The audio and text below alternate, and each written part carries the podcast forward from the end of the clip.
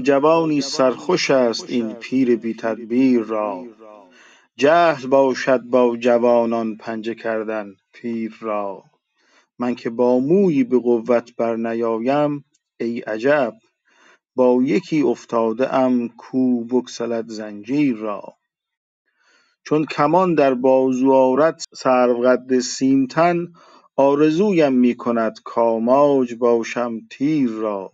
می رود تا در کمند افتد به پای خویشتن. گر بر دست و کمان چشم اوفتد نخجیر را. کس ندیدست آدمیزاد از تو شیرین تر سخن. شکر از پستان مادر خورده ای یا شیر را. روز بازار جوانی پنج روزی بیش نیست. نقد را باش ای پسر کافت بود تأخیر را. ای که گفتی دیده از دیدار بت رویان بدوز هر چه گویی چاره دانم کرد جز تقدیر را. زهد پیدا کفر پنهان بود چندین روزگار پرده از سر برگرفتیم آن همه تزویر را. سعدیا در پای جانان گر به خدمت سر نهی همچنان عذرت بباید خواستن تقصیر را. عرض کنم که دوباره همون تضادها و تقابلهایی که گفتیم از صنایع ادبی از آرایه های ادبی مورد پسند سعدیس رو در این شعر خیلی خوب مشاهده می‌کنیم. این مضمون پیری و عاشق شدن هم در غزل پارسی خیلی مضمون شایعی است. پیرانه سرم عشق جوانی به سر افتاد. وان راز که در دل بنهفتم به در افتاد. حافظ هم همین مضمون رو به همین شکل داره. با جوانی سرخوش است این پیر بی تدبیر را.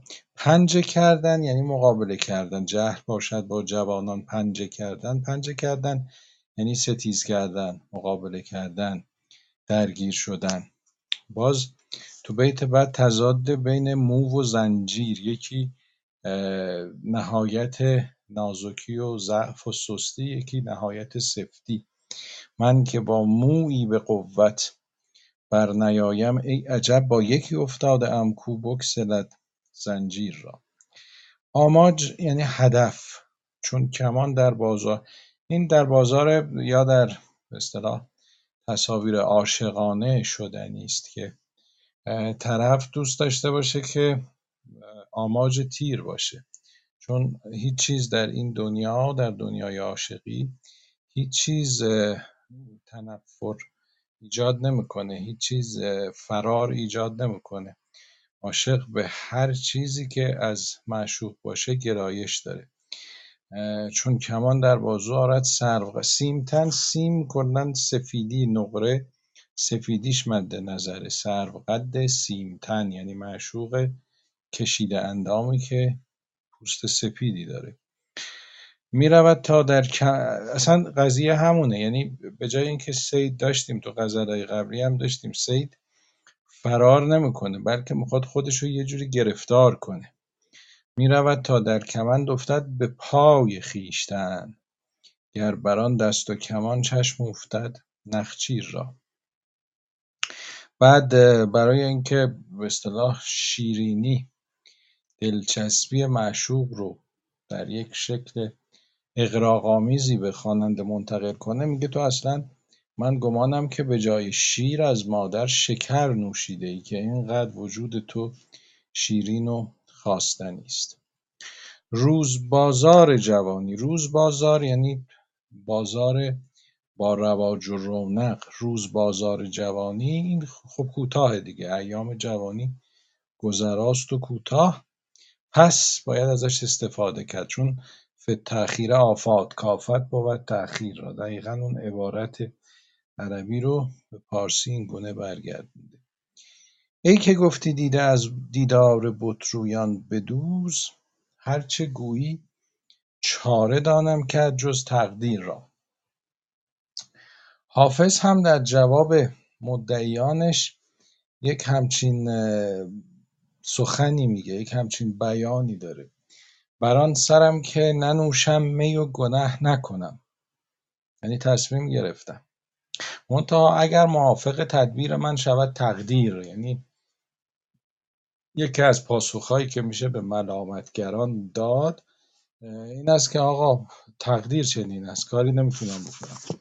من پس اون چیزی که برای من رقم زده شده بر نمیام.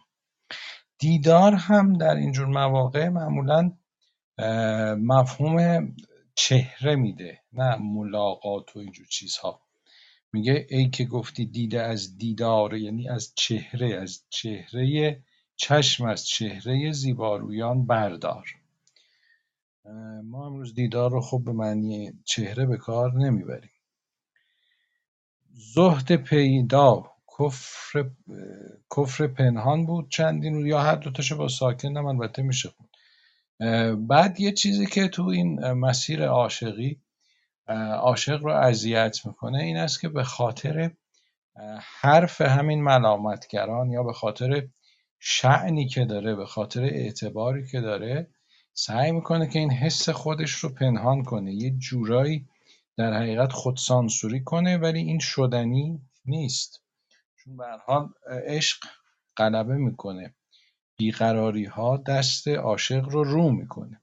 میگه یه مدتی اینجوری بودم یعنی سعی می‌کردم که خودم رو زاهد نشون بدم و اون حس خودم رو عاشقی خودم رو یه جورایی پنهان کنم ولی دیگه خسته شدم. پرده از سر برگرفتیم آن همه زنجیر را.